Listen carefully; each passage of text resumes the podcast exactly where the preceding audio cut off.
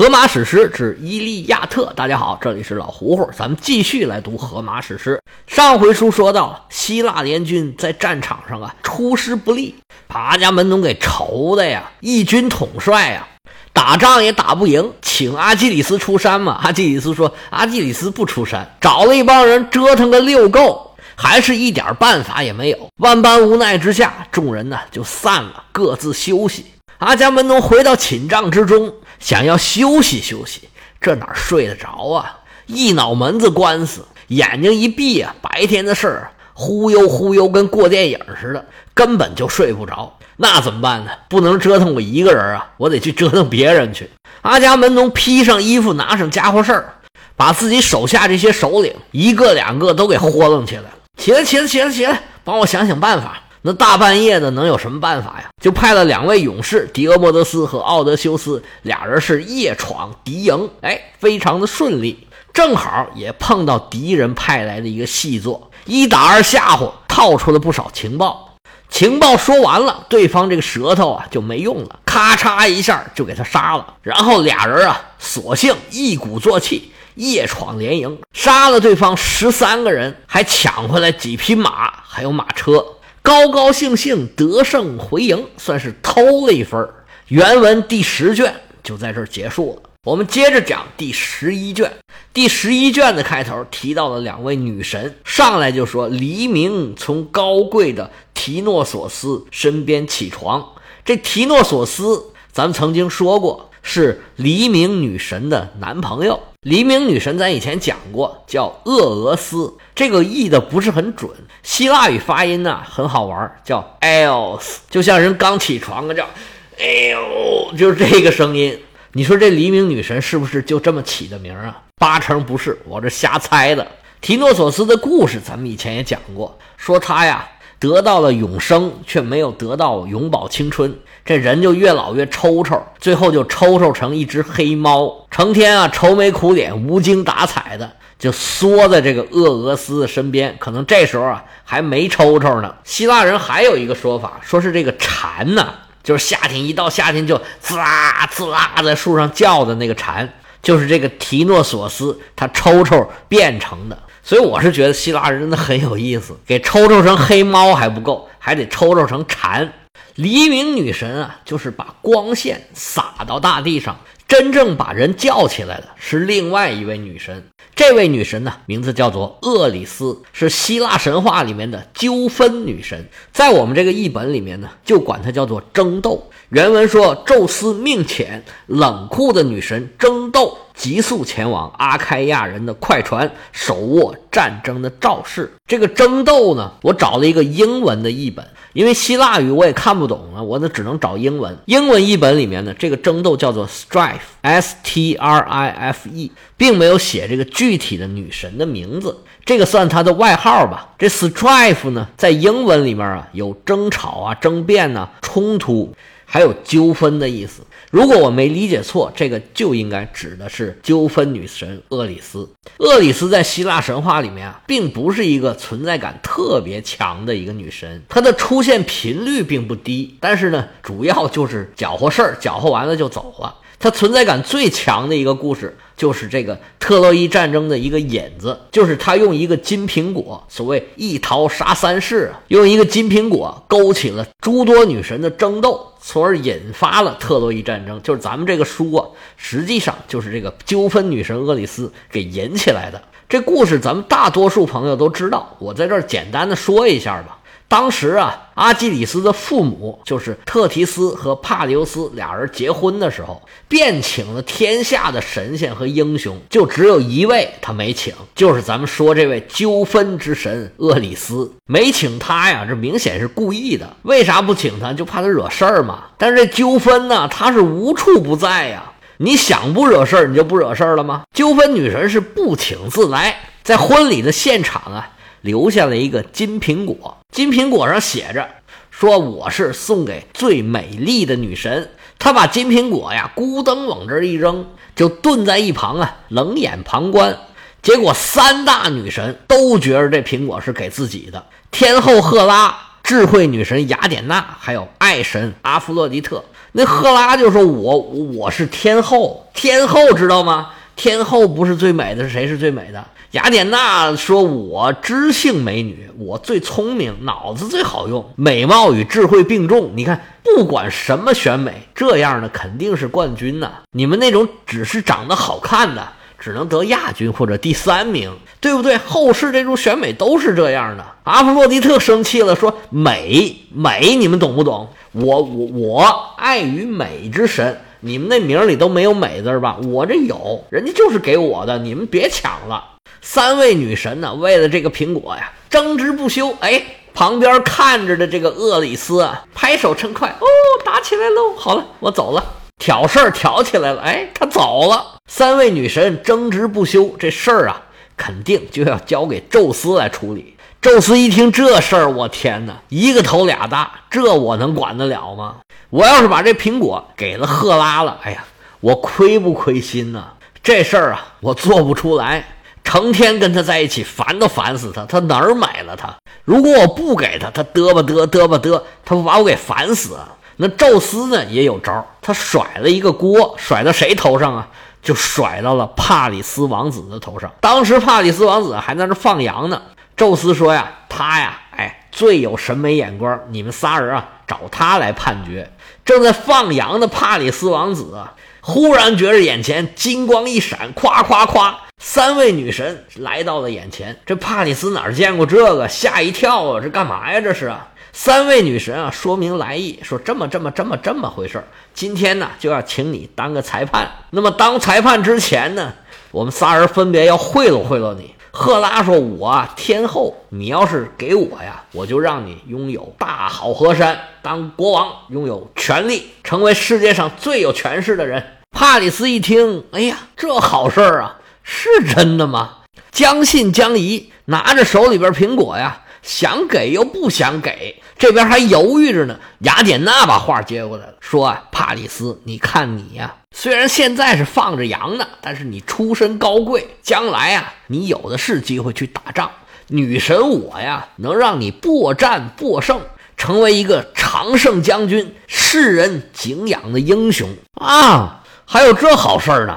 看后边还有一位，哎，说那位女神，您想给我什么呀？阿弗洛狄特说：“我没有别的，我就能让你得到全天下最美的女人。”注意啊，是全天下最美的。赫拉说：“你得了吧，你要有全天下最大的权利，这不都是你的了吗？”雅典娜说：“No No No，想得到美人心呢，只有美人爱英雄，你是英雄，就所有人都爱你了。”阿弗洛狄特说：“这都是扯淡，这最美的女人她到底喜欢谁，谁也不知道，只有我能搞得定。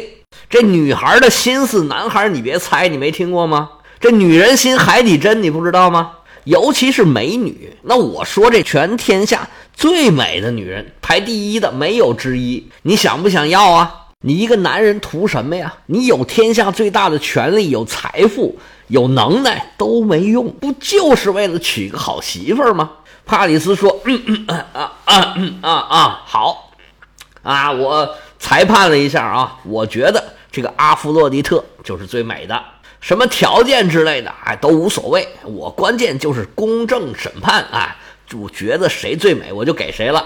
说着就把这金苹果给了阿弗洛狄特。阿弗洛狄特喜笑颜开，说：“小伙子，算你有眼光啊！回头你看啊，回头我一定帮你。”到后来啊，果不其然，帮助帕里斯得到了天下第一大美女海伦。但是这事儿啊，非同小可呀。阿弗洛狄特是得到苹果了，那两位女神啊，咬牙切齿的说：“小子没完啊，看我以后怎么收拾你！”引发了女神之间的怨恨。且不说他们呢，挑起了特洛伊战争，血雨腥风，尸横遍野。死伤无算的，正是我们现在讲的这部书。而这个纠纷女神呢，她的渊源啊，说法不一。在我们这儿呢，她是阿瑞斯的妹妹，是宙斯和赫拉生的。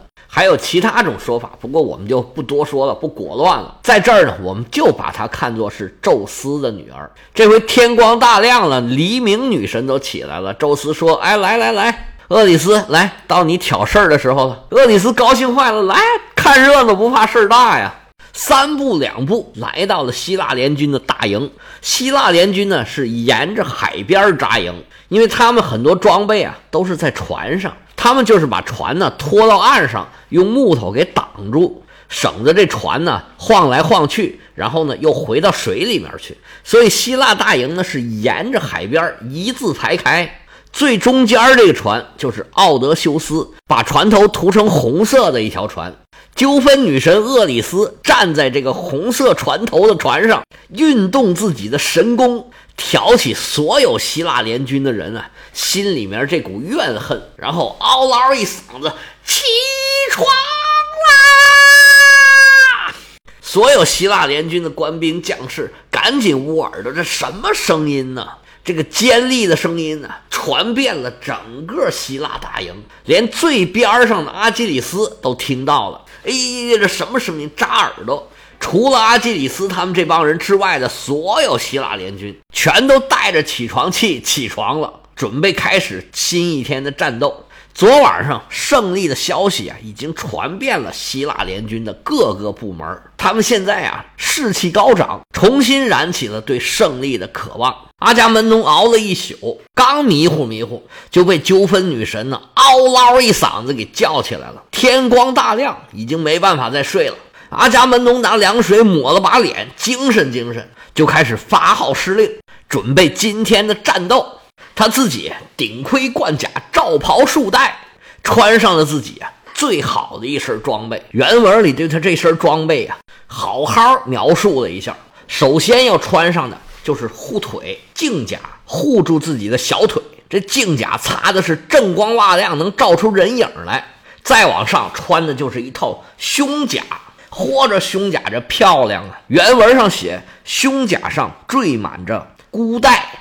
十条深蓝色的珐琅，十二条黄金，二十条白皙，及至咽喉的部位，贴爬着珐琅勾出的长蛇，每边三条像跨天的长虹。然后是宝剑，镶金裹银，剑鞘上系着鎏金的背带。左手拿着一块巨大的盾牌，这盾牌呀，跟这胸甲是一事儿的。原文写，盾面上环绕着十个铜围。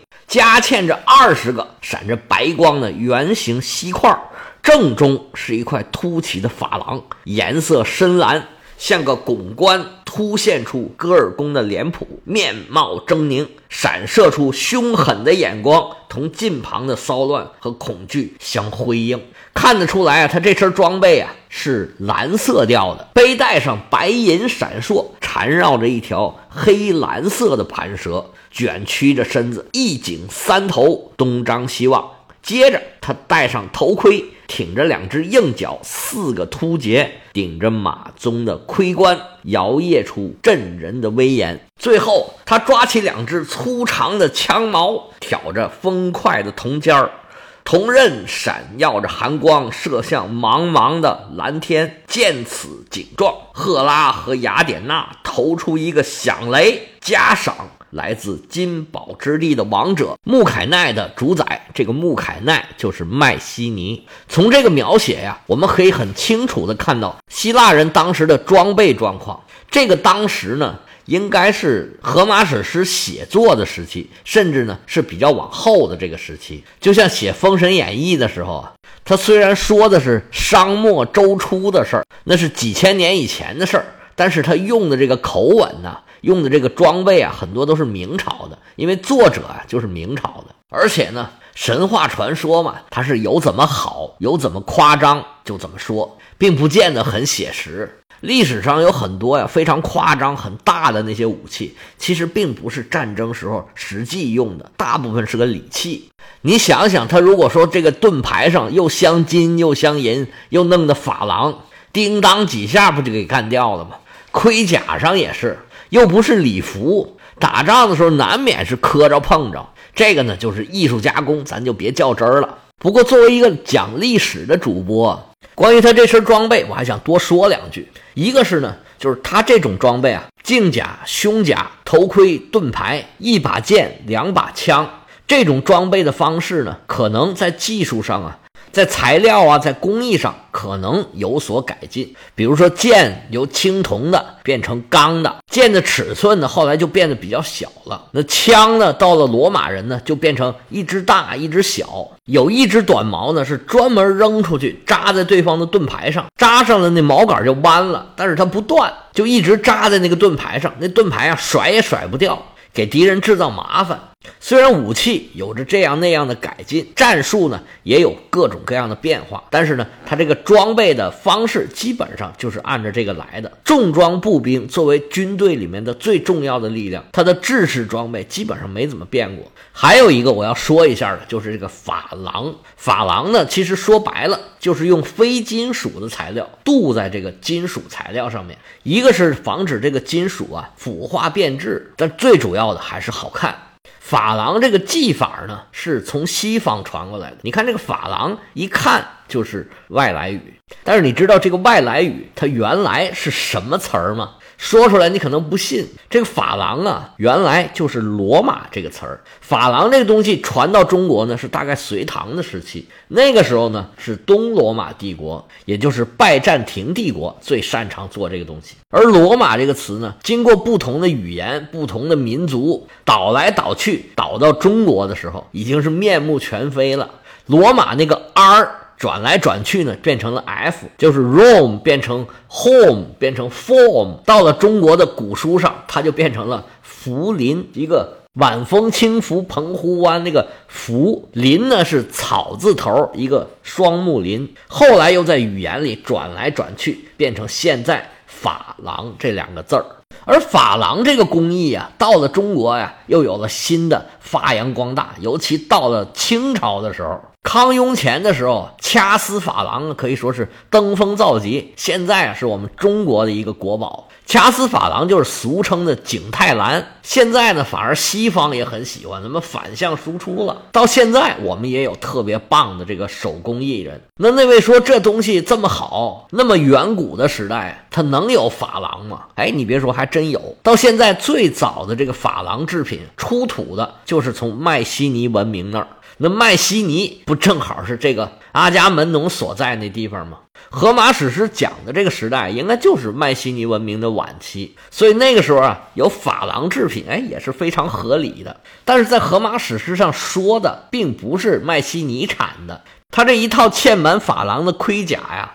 其实是塞浦路斯的国王叫基努拉斯送给他的，是不是说明当时有很多地方都能生产这个珐琅制品，而有些地方做的东西比麦西尼还要好呢？这个不好说。实际上，当时麦西尼文明呢，相比起来两河流域和埃及来讲。他们是后起的文明。其实当时这个珐琅制品呢，就是为了仿造宝石的效果，就是把一些不是宝石的石头把它融化掉，然后做成好像宝石一样的效果。这种玩法呀，在两河流域很早很早，比迈锡尼文明要早很多，他们就有了。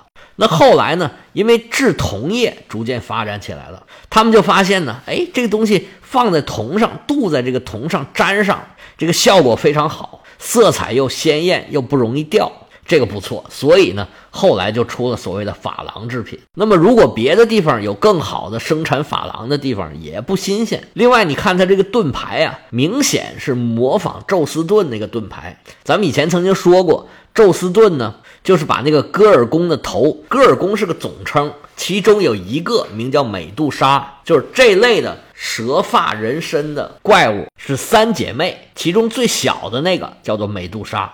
那美杜莎就是看谁谁死啊。后来呢，被帕尔修斯所杀，他那个头呢就放在了宙斯盾的中间儿只要被他一盯上，那就是石化了。那这个盾呢，他就用这个景泰蓝啊，不是景泰蓝，就是珐琅做了一个美杜莎的头，放在这个盾牌的中间阿伽门农是一身蓝装。收拾的是干净利索，等待自己手下的各部点齐人马，一声召唤，出发。眼看着一场大战呢，又要拉开了帷幕。我们下回接着说。